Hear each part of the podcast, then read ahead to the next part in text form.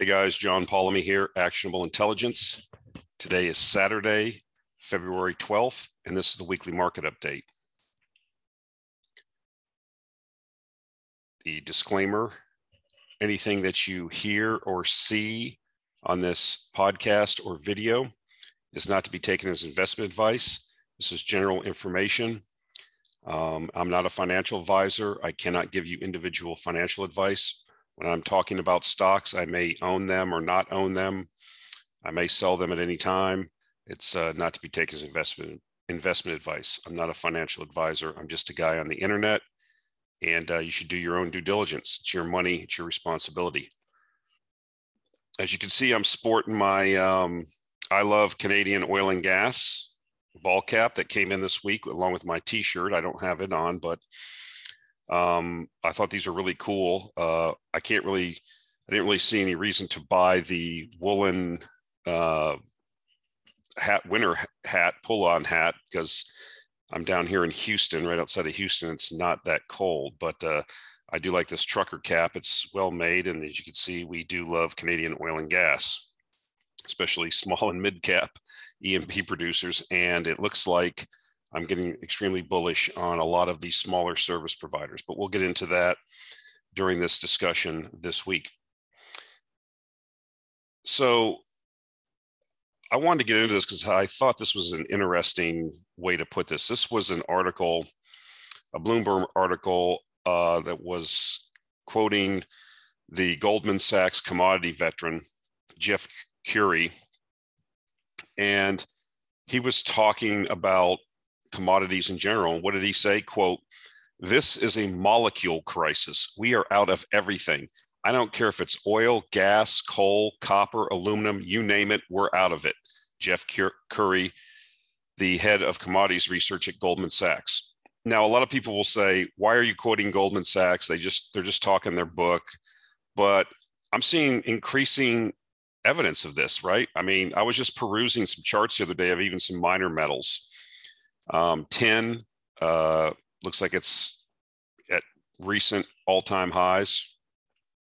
Cobalt is back at uh, recent high or making new highs, 52-week highs, or even further out.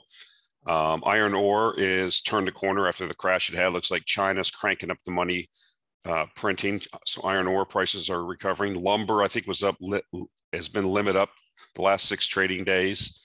Um, nickel is pushing up to $11 a pound. Copper continues to stay above 450 a pound. You see what's happening in the oil markets. Uh, we'll talk more about that. And so, you know, coal, uh, coal prices have ma- remained robust. And we'll talk about one of the earnings from one of the companies that, uh, or what happened after post earnings with Peabody. Uh, we'll be talking about that in one of the slides. But look, I, I have to temper the enthusiasm a little bit because it seems like more and more people are becoming more and more bullish. I don't I'm not saying that this is over with. The thing the metric that I use to tell me if we're uh, at the top or near the top of a of the commodity cycle are not flashing warning signs yet. Um, I am starting to get a little bit nervous about the interest rate situation. Um, some of the indicators I follow, I didn't put it on this week, but you'll recall that I like to look at the high yield uh, ETF. It's in a downtrend. The short ETF fund I like looking at, um, I think it's SJB or SBJ, I can't remember. Uh, it's in an uptrend, and spreads are starting to, you know, tighten. So they're not at levels yet that have me too concerned, but you know, I don't like to get into my, macroeconomics that much. I'm not good at it. Um, I try to just focus on the supply demand dynamics and these individual markets. But what I t- would tell you is that this is kind of typical, right? Um, you see, you know, stocks and bonds are faltering, and we are seeing, you know, a rally in commodities across the board uh, which you know when you typically have a commodity bull market they have a tendency to last a while. Now we know the story on these on why this is right? This is partly because of the underinvestment not just in oil but across the commodity sector. Um, the other thing is when you see things like rare earth metals, prices are way up, uh, supply is constricted there. Um, copper, you know, all these things, lithium, whatever you want to talk about, is in short supply because there's just been a lack of investment across the board. And uh, then you throw in the ESG uh, situation, and that's creating, you know, demand that we wouldn't have typically forecasted. So again, you know, um, I had a conversation with Trader Ferg for Crux Investor. I don't think it's going to be able to be published for the public, but these are some of the things we were talking about, right? It's like, you know, um, sediment. Are we too far into this? Should we be looking to get off? And I just, you know, I think I'm going to maintain my bullish nature with the caveat that you have to be ready for volatility, right? And that you have to be ready to understand, or you have to go into these things understanding I say these things, I'm talking about these cyclical markets. They are cyclical markets. It's not going to be linear progression where oil is just going to go up forever and you're going to become a millionaire. There will become a time where the price will get high enough for oil or any other commodity where the price will um, give incentive for new production to come on, and it will also create demand destruction. And there's there there's an equilibrium price, if you will, for every one of these commodities or these resources. So it's not a one way bet. It's not, you know, buy and forget. You know, the other thing that we talked about that I think I wanted to, you know, reiterate to you folks listening to this is you have to be an active investor. You know, we were talking about oil, for example. What's the best way to take take, you know, advantage of it? I mean, you're in a situation where there's locales around the world, say the US even currently under the current um, government structure or regime, if you will, that is has a negative view towards uh, the oil and gas industry, extraction industry here in the United States. Um, you know, so I would say that you know uh, one of the things we talked about is like, well, you know, Russia doesn't have that view. So if you don't think that Russia is going to invade Ukraine and we're going to have sanctions against Russia, the Russian oil stocks are very cheap. So what I'm trying to say is you have to be active. You can't just go buy an ETF, forget about it, and then come back in a year or two and you're, you know, count your money. You're going to have to be active. You're going to have to keep watching these things. You're going to have to get yourself emotionally uh, prepared for the volatility that I think is going to be there. You know, every time that uh, we get an inflation print of seven and a half, you know, then we were going to get, you know, remember we were going to get seven interest rate increases this week. Then, you know, this week after we had the print, you know, there was supposed to be a surprise, you know, there was things in the press, we're going to get a surprise half point or a full point, and then the Fed governors were walking it back. You're going to get a lot of volatility when you have this kind of news going on in the markets. And it's just not, to my mind, worth, you know, I'm not going to try to trade around that. I think the overall trend is up. Uh, I don't know when it exhausts itself, but uh, that's why I say think you have to be an active investor and look at it. You know, when you have oil trading at backward in backwardation, you know that means that there's a near term demand for oil that's screaming to the market give me more oil producers i need more oil uh, so as long as we see things like that uh, we're not going to be too worried about a big pullback there will be pullbacks along the way but uh, the way demand is shaping up and some of the things we'll talk about in this video I mean, I've been talking about oil like for six weeks in a row now, and it's starting to was starting to worry me a little bit. I was looking back, I was like, I got to talk about oil again this week. I mean, I'm getting a little bit too far on one side of the canoe with everybody. But uh, uh, the fundamentals just are screaming at me that, you know, this this market uh, is wants to go higher. The demand for oil is there; it's almost insatiable, and supply, quite frankly, has been constricted. And uh, we're just starting to see the beginning of an oil field services cycle where spending's starting to increase. We don't know how big the spending will get, but you know, we're talking about you know, for example, I was listening to a, I can't forget what conference call it was, maybe it was a podcast, but you know, if you're going to go out and buy shares back, which is what people want to happen for a return, but then these executives are looking at maybe some of their potential oil plays that could have, you know, at these oil prices at $90 a barrel, there are there are plays out there that have over 100% internal rates of return. And so they're going to be itching to want to go drill these things. So I don't know how it shakes out. Uh, we'll just have to keep our finger on the pulse, literally. and see which way uh, it takes us. But you're going to have to be active, like I said. When I mean active, that means not just buy and forget. Uh, you're going to have to be paying attention to what's going on with these individual companies, individual basins, the overall market, uh, and uh, you know watch what's going on. But uh, I like this. This was kind of a I think I thought it was a good way to put this. This is a molecule crisis. We are out of everything. Uh, well, well put. So um, this is a tweet by Ferg, just to remind where we are with energy stocks as a you know the historical average of the energy weight in the S&P and a quote from Howard Marks, another guy I like to follow, right? Rule number one, most things will prove to be cyclical. Rule number two, some of the greatest opportunities for gain and loss come when other people forget rule number one. We are still, you know, we're very, I mean, this has moved up a little bit, but, uh, you know, I think at the bottom of the oil and gas equity crash, if you want to call it, we were like at two and a half percent uh, the oil and gas sector represent two and a half percent of the weighting of the S&P 500. Um, and you can see that typically we're up at 10%. You know, we have substantial room for mean reversion. Um, and I think that we are going to, the fundamentals of these uh, companies are tremendous. If you even saw some of the majors, what they came out with, Exxon and Chevron, not too shabby on their earnings. So um, I think a lot of people have forgotten the cyclicality and the kind of torque you can get from a cyclical rebound in a uh, various resource markets or cyclical businesses. So this is what we've been talking about. Where there's more and more people coming around to this realization that OPEC is not meeting its quotas.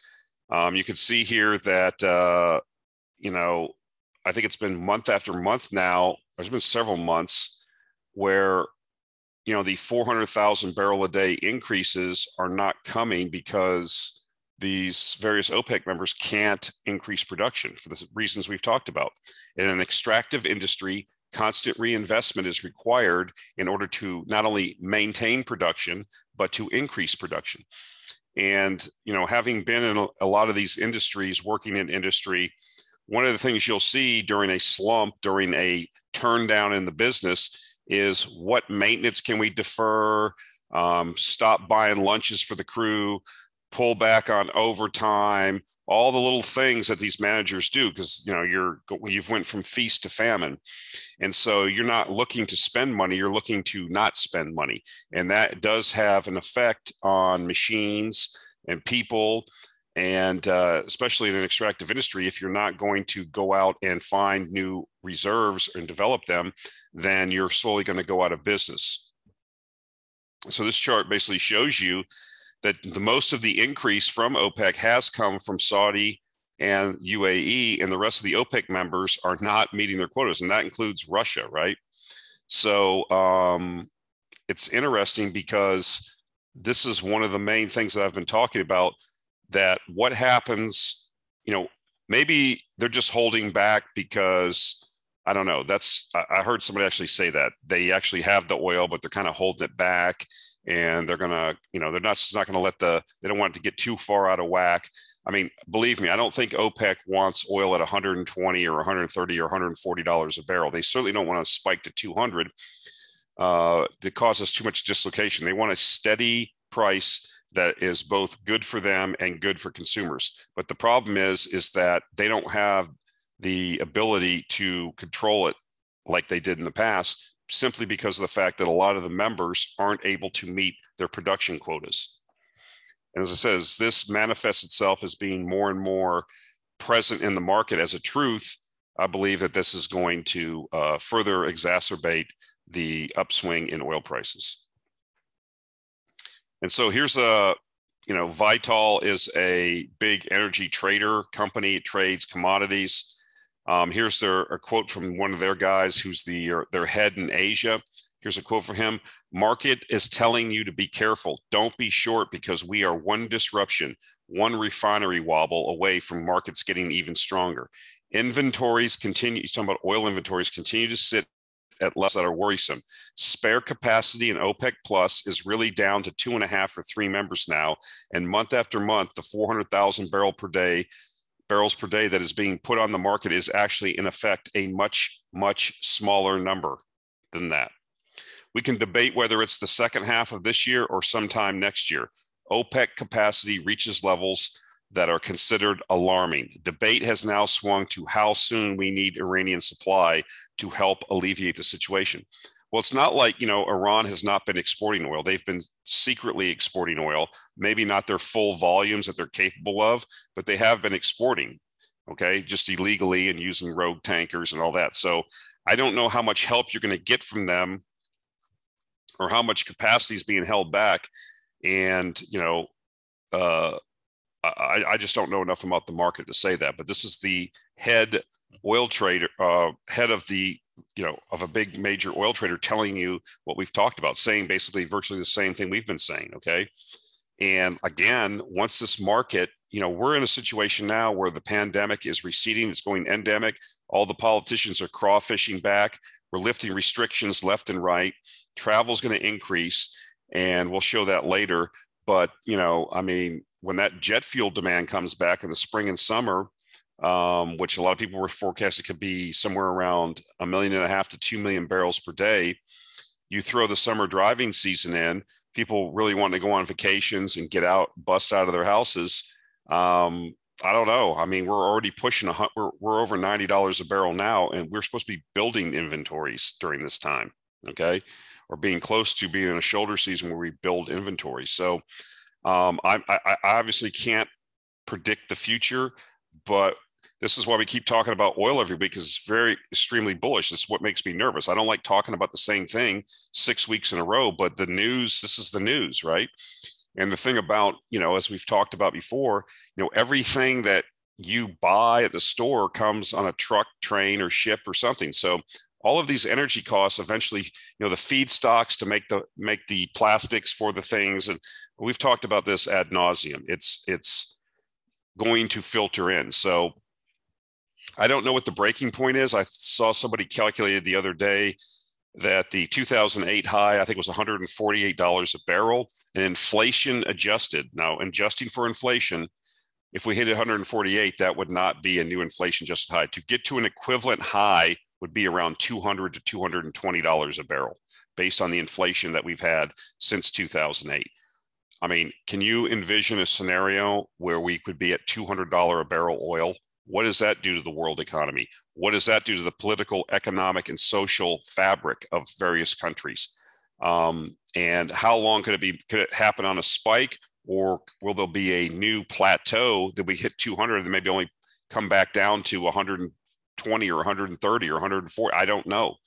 Um, this is what's so fascinating watching this market. But I do think that this market has a lot of momentum. It wants to go higher. The market price is telling you, like I said, it's in backwardation the price is telling you give us industry needs to give us more oil and um, you know and then you throw in the fact that the underinvestment and now you know deliberately making policies to re- restrict and retard the growth and reinvestment into hydrocarbons it's just uh, it's setting up for a real big spike again it will be volatile i think very volatile a lot of people get shaken on and off we showed the uranium chart last week you know on the video, a lot of people got shook off, right? The FOMO will be there, the shiny object syndrome will be there. So just be wary of that, but I think there's quite a bit of opportunity here. So this is what I want to talk about some of the service stocks. You know, I've been talking about oil field services in general, the larger companies, Schlumberger, Halliburton, the oil field services ETF. But uh, I want to read this quote, and then I'll tell you what I'm really getting interested in now, what I'm starting to see, and what I'm starting to put capital into. And I will be uh, having uh, some picks for the new the newsletter coming up uh, in the uh, March issue. So this is from the Precision Drilling Q4 uh, report. Here's a quote: "Thank you, Carey, and good afternoon." While the global recovery remains uneven and some lingering, and with some lingering uncertainties the fundamentals for precision may be the best I've witnessed in four decades. Okay. Global oil demand has almost fully recovered, but with sharply reduced activity and virtually zero exploration drilling of the last two years. The resulting oil and gas prices are strong, and the markets are firmly acknowledging the rapidly typing. Uh, I don't know what this is. tightening oil and gas supply demand equation. The invest the investors ha- have drilled the I don't know have drilled uncompleted as they're called have dwindled. Super spec rig is tight, tighter than people understand, and customer demand will shortly absorb the remaining spare capacity. Labor inflation is here and real, but service price inflation is also here and it is real. As I've said, well, I, I don't want to get into but what I'd like to focus on is the fact that precision drilling is seeing at least one of the the CEO, I believe this is the CEO, says that the, the the, the fundamentals for his business have been the best he's witnessed in four decades. Again, this could be people just talking their book, but you're seeing a lot of this type of dis- this type of comments in this market. And so what I've started noticing, I've started noticing a lot of smaller service providers, especially in Canada, showing up on the 52 52 week high list, new high list, and I started scouring these things. I said, okay, I like that's something I like to do is go through the 52 week uh, new high list every day and see if I could see a trend emerging among various industries. And what I'm starting to see now is a lot of the smaller Canadian based uh, oilfield services companies are starting to break out left and right. Um, and then I deep dive and start looking at their latest earnings reports or their what's going on, and the, their businesses are killing it. I mean, that was just, and a lot of them I haven't seen the Q4 numbers yet. I've just seen the Q3 numbers, and the year-over-year increases were substantially in the multiple double digits, 25, 30 percent some companies in triple digits based on the different businesses they're in. So, or components of their business blowing up in a good way. So, um, we're seeing that these stocks are extremely cheap. No one is going even near these things. I'm looking at the historicals on these things, and some of these things, just to get back to recent new highs before the pandemic, have to go three or three to five times. That's just to get back to what they were before the pandemic started. And then if you want to take it back, if you want to roll it back to the boom times, who knows, right? And so um, I'm sorry, I'll be curious to see what a lot of these folks are saying, but we're seeing a lot more like on Twitter, some of the people we follow that are, you know, seeing this day to day are saying the same thing. Of course, the labor inflation's there because getting guys to come off, get off the couch and come back to the business um, tools, parts, um, you know, sand, whatever. You're going to have all these issues. But uh, typically, what I like to see is can the business, and that was commented on one of the other smaller companies I was looking at. They were having issues with um, getting labor, qualified labor, and it was costing a ton of money. So, I mean, if you pay people enough, they'll get off the couch, but you know, you have to be able to recover those costs. So, um, I think there's tremendous opportunity, as I've said in oil field services, in the larger scope of just buying the ETF and being involved in the larger, you know, large caps. But there is really some, I think, five and ten baggers in the small caps, and uh, I'm starting to deep dive that. We just, I'm, you know, like earlier in the week or last week, I saw one or two companies. I'm seeing it across the board. I'm seeing a lot of companies break out, and then when you go back and look at the earnings, if you go back and look at the reports um, the businesses are improving rapidly across the board. So here's uh, from Ninepoint Partners, you know, um, OECD, that's the Organization of Economic Co- Cooperation and Development, basically your developed countries, Europe, the United States, Canada, that kind of stuff. But here's their total petroleum inventories in millions of barrels. And you can see this goes back to um, January 2016 but you can see where we are. I mean, then you see this uh, what uh, they've put on here. This is the December 2021 level. Um, basically, when you're at this level, WTI oil price averaged $96 a barrel. So this is another thing I'm looking at. I'm looking at, you know, the backwardation. I'm looking at inventories every week and they keep going down. I mean, I think somebody said the other day that we're averaging about a worldwide about a million, million and a half barrels draw every day.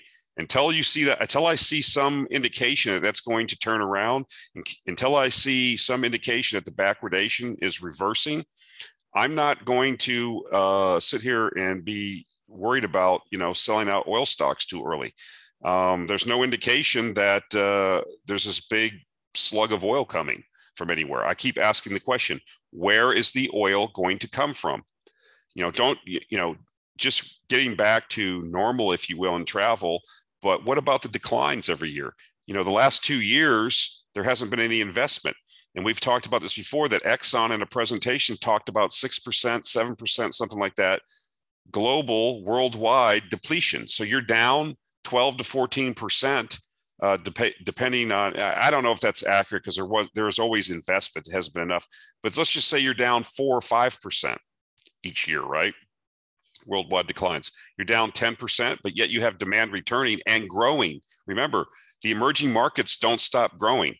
Okay, that's going to be a a long-term pressure on the oil uh, demand picture and, and, and concurrently the oil price, right? Because China, India, Indonesia, the Philippines, you go down to Africa is a billion people. These people all want more convenient lives, better lives, more product, everything you have, they want. And that's all energy intensive. That's not going to be dealt with with solar panels and windmills. Uh, petroleum demand, hydrocarbon demand is going to continue to increase. And so we're having this supply and demand are just going to crash into each other. And I don't know what that means. This thing just blows up in a supernova. We'll see.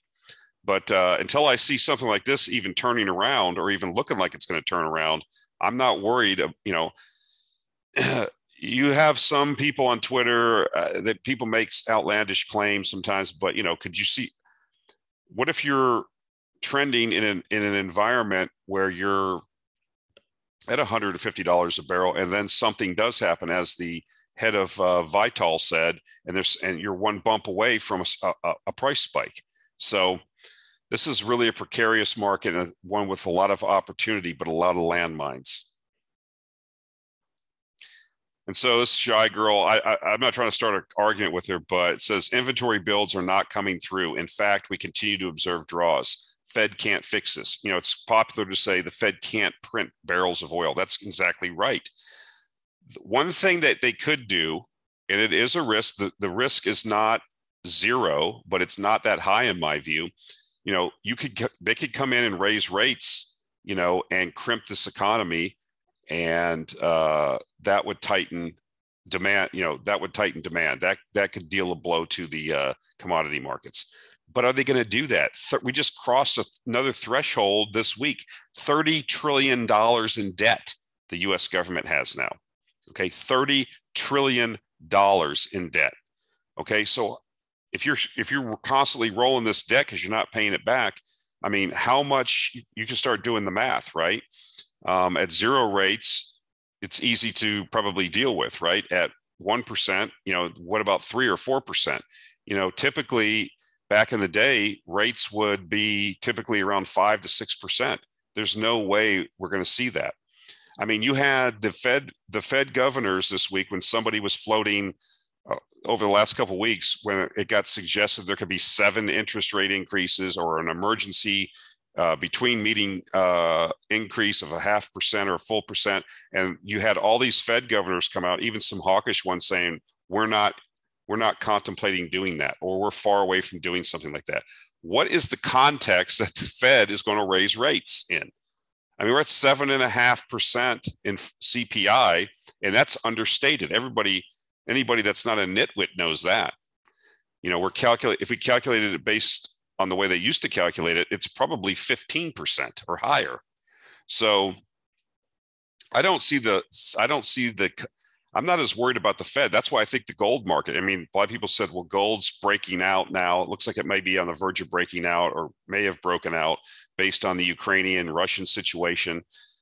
Um, that could be possible, but it could also be possible that the gold market's starting to sniff out that this is not a serious Fed and they have no intention of of of um, raising rates to the level that are that is necessary to slow this economy down and put a wet blanket on these price increases in these commodities.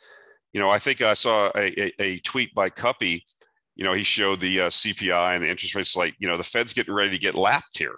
I mean, there's they're wait they're so far behind. They're getting ready to get lapped on the track. So um, I just don't see it.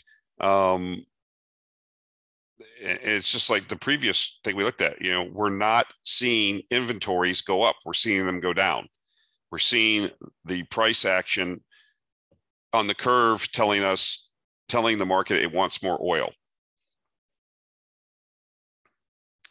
And so here, here we go. You know, um, U.S. travel recovery projected to exceed pre-pandemic levels. Looking at um, this is trillions of dollars of travel and tourism contribution to the U.S. GDP, going from uh, 1.87 pre-pandemic to 2 trillion in 2022, a 6.2 percent. So travel and tourism in the U.S. will outpace pre-pandemic levels this year, with the sector projected to generate 2 trillion or 6% more than it did in 2019. That's according to new economic modeling by the World Travel and Tourism Council, working with Oxford Economics. The London based group, whose members include executives from over 200 companies, including United Airlines, Japan Airlines, Expedia, Hilton, Royal Caribbean, and others, said in a press release dated February 9th that this year's recovery is dependent on two conditions steady vaccine rollout. You can forget about that. That's over with. Nobody, if you haven't had the vaccine, you're not getting it. And, you know, people aren't going to do it. The lifting of international travel restrictions, which are slowly but surely going to happen, as a manifestation of people reversing mask mandates and vaccine mandates. We got countries, I think I can't even name them all now. You know, several weeks ago, I mean, the, I'm not going to get into that, right? Let's just suggest that we're going, this pendulum is swinging back the other way on that, and that's not going to be an issue. If everything goes according to plan, travel and tourism could contribute 2 trillion to the US economy in 2022 compared to 1.87 in the year before the start of the pandemic. On a global level, the industry is forecast to contribute 8.6 trillion in economic activity this year according to the WTTC, which could be only 6.4% below the 9.2 trillion. So in the US we'll be up pre-pandemic and then worldwide it looks like we may be actually down. But what I'm trying to tell you is, is you know, we're already in a situation where oil is tight, and then you start adding more tourism, more air travel, more car travel, more trips, and uh, this is just going to be more gasoline on the fire.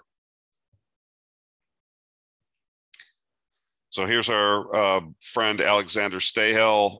Uh, this is the uh, oil product supply index, implied U.S. liquids demand is roaring back now at 21.88 million barrels per day. Supplied crude oil products. This is big. This economy is thirsty, below since 1990 for context. You can see, I can get the whole chart in here, but you can see we're making like new highs over here. On that basis, global demand well may well be above 103 million barrels per day in 2022. If we get to 103 million barrels per day of demand in, in this uh, this year, uh, we will be well over $100 a barrel, is my prediction. And here's part of the indication, right? Indian refiners running all out. Oil gets another big tailwind as refiners go all out in India. Plants at 101% of capacity in December, up from 87% in August. State run processors trying to buy more term and spot crude. Why? Uh, this is the uh, profits per barrel for refining diesel. Okay, you're back to. Well, I had to cut this chart off, but they're they're minting money, so that's another reason the market's telling the refiners, "Give me more diesel, give me more distillate." Okay, I need more product, and so in order to get distillates and gasoline and heating oil or whatever, all these products that you need, you need more crude oil. So um, these are obviously anecdotes, but every week I have more and more anecdotes suggesting the same thing. And look, guys, I don't want to pump. I don't want to sound like a pump, like a broken record, like a one-way, you know, check valve here. But uh, it is what it is. I mean, the facts are what they are, and I don't want to understate things either. But I, again, again, the sediment. I, I'm I'm cognizant of sediment and I'm cognizant of volatility. And I do get nervous when so many people are starting to get bullish now that, because that is beginning to happen.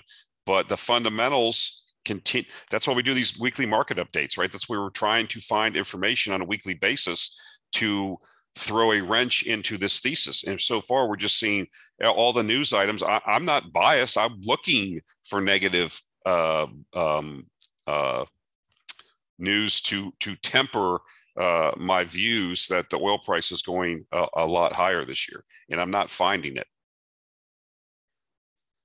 So let's talk about Cameco Q4 conference call. A lot of people have talked about it and have time to really deep dive it.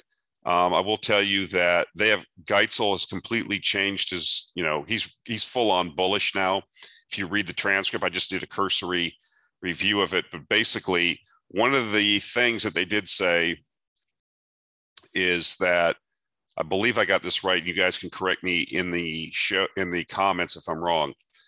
They signed more, I think, 40 million pounds of term contracts representing 40 million pounds in January of 2022, just in the month of January, which fully exceeded by a factor. I think they, I think they may sold in the term agreements last year 25 or 30 million pounds for the entire year of 2021 they've exceeded that in the first month of january so they had you you need you need to read the the, the press release and the transcript and the question and answer session because they're talking about bringing McArthur River back on now.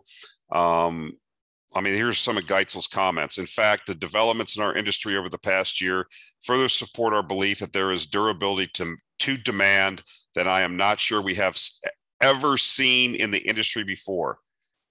The developments in our industry over the past year further support our belief that there is durability to demand that I am not sure we have ever seen in our industry. And the fundamentals are pointing to a transfer of risk from suppliers of uranium fuel to the users. So it's all coming together. I mean, Gitzel is one of the most, if you go back and listen to all his conference calls, you will see the progression. He's they're very conservative. They don't make wild comments. They don't talk about $200 uranium or a price spike. These are conservative people that uh, being the the 800 pound gorilla in the market. And again, here we have somebody saying that uh, they may have uh, some of the best conditions in the for demand for their product that they've ever seen in the market in the industry before. So um, we go down to another quote the thinning of material available in the spot market and the growing uncertainty of supply has led to the recognition that uranium prices need to rise to reflect production economics. So I would suggest that you go, I'll put a link in the show notes to the transcript and the uh, earnings release. Uh, they also had a presentation. Um, I got one of the slides coming up here, but uh, I don't, like I said, I normally just devote an entire weekly report to this. I just didn't have time this week, but I think you're going to find that it looks like the worm may have turned and uh, it seems as interesting too, because if you look at uh, like the North URNM, the North Shore Uranium ETF for stocks, the 50 day basically got way above. You remember how overbought we were in the summer and fall when um, Sprott entered the market, and there was a lot of FOMO, and people, a lot of retail came into the market and pushed uh, pushed the ETF over $100 a share and subsequently, you know, digested that over the last few months and everybody left the uranium market. No one talks about uranium. I actually had a Weisenheimer last week. Uh, I hear you're not talking about uranium, lots of laughs. Uh, well, we're talking about it. I mean, what's there to talk about? The supply and demand uh, dynamics continue to get better. Demand is increasing, supply is constrained, and now the, the shift of the risk to the um, uh, to the the users of uranium from the suppliers. So uh, it's funny if you look at the 50 day. What I wanted to make the point was right when the 50 day was getting ready to cross the 200 day and kind of give you a bearish cross. Uh, we had a big bounce based on um, not the, only this news but some other news. So this is what you do in a bull market, guys. You buy the dips. There's really not much to say. And, and you know, I don't want to. Ferg and I were talking about this too. Why don't I talk about uranium more? What, what do you want me to talk about? I'm not going to nuance every little piece of news. Okay, yes, France announced that they're going to build more reactors over the next 10 or 15 years. I'm, I, it, you know, that's all out there. People like John Quakes do that. You can follow John Quakes on Twitter, and every single piece of news that comes out about the uranium and nuclear industry, you will be able to listen to. You don't have to do anything now, but just position yourself. If you don't have your positions yet, you should be buying them on this on this pullback we got from the summer and fall, and buy the dips. That's what you should do. And there's nothing more to talk about. Just wait now, and you're going to you're going to have more volatility in that market. Okay, but uh, we're we're on our way. We're in a bull market. We have been for probably a year and a half, two years, uh, slowly but surely, and we're going to continue to be in a bull market. Um, we'll just see how it, how it plays out. The, the the all the news that we do see that comes out is continually bullish for future uranium prices. Uh, so I don't know why it would be necessary to talk about that unless it's just people want uranium porn Uh, and I, am just not going to do that. Uh, there's not enough to talk about. When something major comes up, this is major news here, you know, so we're, we're going to follow that. You know, uh, when I'm, you just don't have time to like deep dive. We're generalist investors here. So we take on our positions for multi-year moves. And when, when we think we're where we need to be, we just sit and wait. And then we, you know, course correct as necessary. So again, here's a slide from Cameco, uranium market fundamentals, best ever. That's their quote. You can uh, read this uh, producers, durable demand, decarbonization, electrification, ESG focus, creating electron accountability. I like how like Cameco uses these words, electron accountability. I mean, they're so like tight at, they're just really seem to be like super conservative people that say these very well thought out, parsed language, you know, electron accountability. I've never heard that before, but I know exactly what they're talking about we want to know where these electrons are coming from. Is it renewable or something, you know, something that's not hydrocarbon based, right? Traditional demand improving near, mid, and long term, non traditional demand, SMRs, and advanced nuclear reactors. Demand from financial investors driven by intrinsic value of clean energy uranium. That's Sprott and Yellowcake. And so the risk is shifting to customers, right? That's your electric utilities. Low prices cause supply curtailment, end of reserve life, and lack of investment in supply. COVID and global supply chain challenges, origin risk, geopolitical and trade policy issues, development risk, unproven assets. This is something they talked about in the conference call that I thought was really interesting.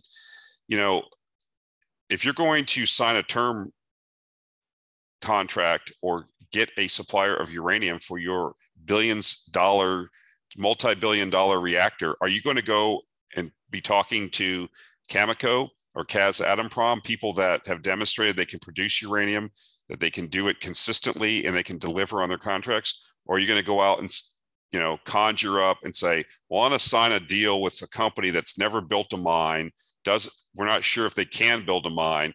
I mean, I think people will be forced into some things like that, but would you really want to put your you know the only way that a the price of uranium is basically doesn't matter for a reactor. The the um, certainty of supply is what matters for a nuclear reactor. And so playing games, um, it's one of the things I talked about with Ferg. I think it probably going to piss off some of his listeners, but I said, you know, people will say, what about, what do you think about this little crap go? What do you think about that crap go? And, and I don't really have an opinion too much on a lot of these companies because none of them will ever produce any uranium more than likely. Um, there's if you read, that doesn't mean that there won't be a general move higher. We, we've shown that from previous uranium cycles that when the price moves, even all the little crap goes go up can go up a thousand, two thousand percent, or ten thousand percent. But there may be, you know, maybe one or two companies that come out of this cycle with a producing mine. And that doesn't necessarily mean you're going to be successful because if you saw what happened in the last cycle, Paladin, which was run by very smart people that were very competent in the finding and building of a mine, brought it online right at the top, and then it subsequently went bankrupt because the price of uranium collapsed. So um, these are things that people are not con- thinking about. These are not, with the exception of Cameco and Kaz Kazatomprom, these companies you guys own are not investments. They are speculations. They are trading sardines. And so if you're going to sit there and, you know, fantasize about company XYZ and wherever uh, is going to bring this to market and I can, you know, and go on and on about it, I'm just not going to do that because that's really not what's going to happen. And I know that bothers people, that hurts people's egos, but that's the fact. That doesn't mean they won't go up 10, you know, a thousand percent or two thousand percent. Some of them will. That's what we're here to. We're here to speculate that it becomes frothy and there's a blow off top. That's what we saw last time. We've shown chart after chart of what happened in 2008. Um, so, or that last market from 2008 to 2012. So, you know, you still can make a tremendous amount of money, even if your company doesn't produce a pound of uranium, which 99% of them won't do. So I wanted to talk about um, Peabody Energy BTU. I've talked about it publicly. I own it. You know, it was interesting. We had the big run up into the summer when we hit uh, almost 20 bucks, pulled back, you know, you got to remember, you know, before coal really started running, until we had the molecule crisis, if you will, um, this company was on the verge of bankruptcy, had been bankrupt, come out of bankruptcy, and was almost getting ready to go into again. So this is why I like cyclicality. This is why I like these resource markets. They're so cyclical when they get above their you know break even point or their cost of production all that money goes all that cash flow becomes positive and goes to the bottom line and so we had kind of a pseudo double top here we worked off all of this overbought condition. And then the earnings this week, I mean, we got down under 10. People were getting dis, dissatisfied. There was nothing to do. The, the, the business was continuing. You, you, you have to look at these as a business, right? It was continuing to improve. They were continuing to pay down debt. This was like, this was like Antero Resources 2.0, the same model, right? Another company that everybody thought was going to go bankrupt. People were buying it at, you know, a dollar or less than a dollar, dollar and a half, three dollars. You know, it subsequently ran up. It was the same model, right? We had the same thing happen here. And if I don't have time to get into the numbers, I don't have time to parse them, but they had tremendous, the earnings report was tremendous. The cash flows are tremendous. The debt paydowns are continuing. This company is viable. And the coal prices, met coal prices and their thermal coal prices, thermal didn't perform as, you know, as best as it could have but met coal did and this thing's just minting cash and remember something about these coal companies I, I, was listening to a podcast and they were talking about another i think it was um, ARL, ARLP. I, I, can't remember the name of the company. It's another coal company in Eastern US. Uh, what's the name of it? Um, anyways, they were saying on their um, conference call that they have an outstanding um, credit, you know, revolving credit with various banks, and half their banks have come to them and said, We're not renewing the revolver. We cannot be in business with a coal company. So I ask again, where are these resources going to come from? If you own, Ferg and I talked about this too. You know, he made the um, equating these two tobacco companies, which are some of the best performing companies, right? They had moats around them. They were hated businesses. Um, they uh, nobody was going to start a new tobacco company or cigarette company over the last 25 or 30 years or 40 years or whatever. The government's been after these companies forever. And what do they continue to do? Throw off huge amounts of cash that they use to buy back stock and pay dividends. So think about coal like this, right? There's a world, this worldwide war on hydrocarbons, on coal specifically, and it's not going away. Um, and so if you own a, a viable coal mine with a longer term resource, you're and the demand's not going away and banks won't loan. So if I even if I did have a, a coal resource, even in a friendly type environment like Pennsylvania or West Virginia, first of all, the federal government's going to like a current administration is not going to let me is not going to let me get permitted. They're going to do everything they can. I'm going to have the uh, Natural Resources Defense Council suing me, the Sierra Club to stop it. I'm going to have protesters. Uh, they're going to get uh, agent provocateurs, and I'm going to be in court, and I'm going to get delayed. And then even if I can get the permits, I just told you, no one's going to give you any money to. There's no bank loans. You're not going to be able to get money. So, if you have an existing permitted grandfathered assets, you are looking tremendous. I think the we talked about uh, the spinoff that happened in South Africa, maybe going on a year ago. That thing's up like three times, I think, right now. And you're seeing the same thing. I mean, Peabody is a very large company. It had it was in trouble. The coal prices have reversed, and then you have this war against um, any new companies coming online, and that's just putting these existing companies with existing assets in the cuckoo bird seat. They are, you know, they are the demand for coal is not going to disappear.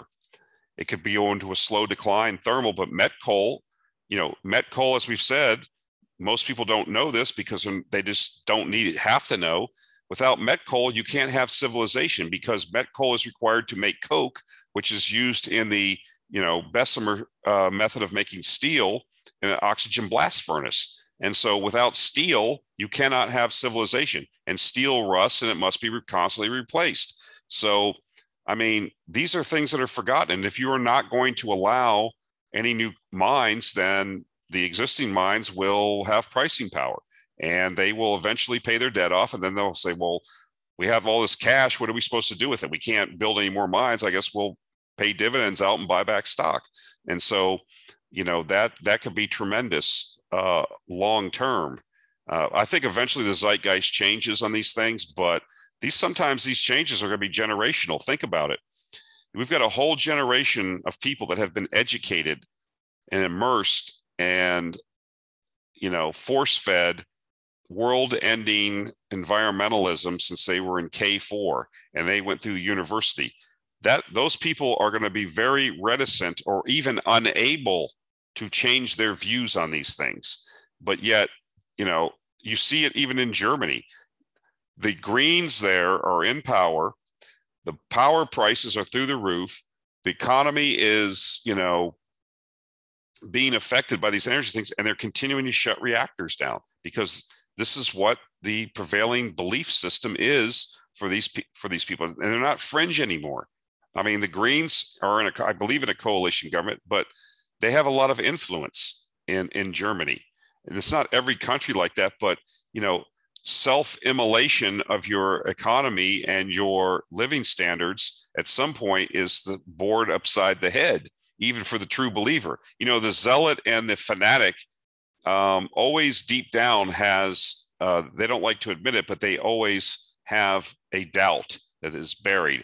And when you get slapped up the, upside the head and you get laid off because your company cannot be competitive anymore because of energy costs and your heating bill doubles and everything that you buy and then your standard of living goes down and your enjoyment of life goes down, you then may be ready to uh, overcome the 12, 16, or 18 years of environmental nonsense that you were immersed in. But uh, that's something that doesn't happen in a week or two or a year, even. So I guess that's a, a lot more than you probably wanted to hear about this, but that's one of the things we talked about because these companies are not going to be allowed to expand. No new no new coal mines are going to come on of any significance. Yeah, here and there, you probably be able to do something in Russia and some of these other smaller countries in Central Asia, they're not going to be as abusive. But in general, um, the demand for coal will be there. And it's, remember, it's an extractive industry. If you're not replacing the mines that get exhausted, then the the players that are still alive get even better uh, price power and market uh, share. So it's very an interesting view, and I think it's one to keep an eye on. I think there's no reason why this company can't, this stock can't go to thirty dollars this year easily, uh, as long as the coal price keeps doing what it's doing. So we'll we'll watch it. This is tremendous. Uh, this was a tremendous result, and I suggest you go back and read it. This is one of the companies we talked about um, publicly that we were, uh, and I, I never sold a share throughout this whole move, and then this pullback. So in closing, I just want to remind you of this. This is the commodities to S&P ratio. So even with the tremendous moves we've had, you know, we're really not, we're still, you know, we need to get to this mean here before we start thinking, well, maybe we, we want to sell. But, you know, we're down, we're still down here. I mean, this has moved a little bit higher uh, recently because only like 2020. I need to find a more updated chart. But, you know, you've seen previous times when we've gotten way out of whack from the mean, we always have a tendency to revert to the mean. And these are like pretty long moves. They're not like one year moves. These are multi year events that happen on the upside and the downside. And if we're getting ready to catch a new uptrend, I mean, this is like historical. The lows were historical here in this um, ratio. And so I, I, I mean, you can see, you can make the case where the fundamentals will support us going and going back to the mean. So um, we've already seen a violent rotation already in the last few months out of a lot of the tech stocks into um, value and resource stocks. And I just want to remind people, it doesn't mean it's a one-way trip. It doesn't mean it's set and forget. It doesn't mean just buy and go come back in two years and rip Van Winkle it. You're still going to have to be active. You're still going to have to know what you own. You're still going to have to um, have some participation and think some of this thing out. So um, I still think though that uh, would I rather be long or short this chart? Ask yourself that. You know, this can resolve two ways. Stocks can come down and commodities can go up at the same time. Stocks can go massively down and commodities stay where they're at. Um, commodities could go way up and stocks could stay stagnant. So there's multiple ways this can resolve. But what I would say to you is that typically what happens is stock market, these overvalued equities, and that money rotates into this. Okay. And we're not even seeing, you know, when people say, well, sediment you got to be careful with sediment like indicators you get from like Twitter and stuff too, because there's, you know, like you talk about, you know, I like to follow the guys that they call themselves the Canadian oil mafia, but it's not like it's tens of thousands of guys. It's, you know, a few dozen people and then, you know, a few hundred hanger-ons that listen. So it's not, and these guys are super great. That's not to denigrate them, but I wouldn't say that sentiment is overwhelmingly bullish to this point. Yes, generalists are coming back. Yes, money's coming back, but people are going to be restricted because people aren't allowed to invest in these things.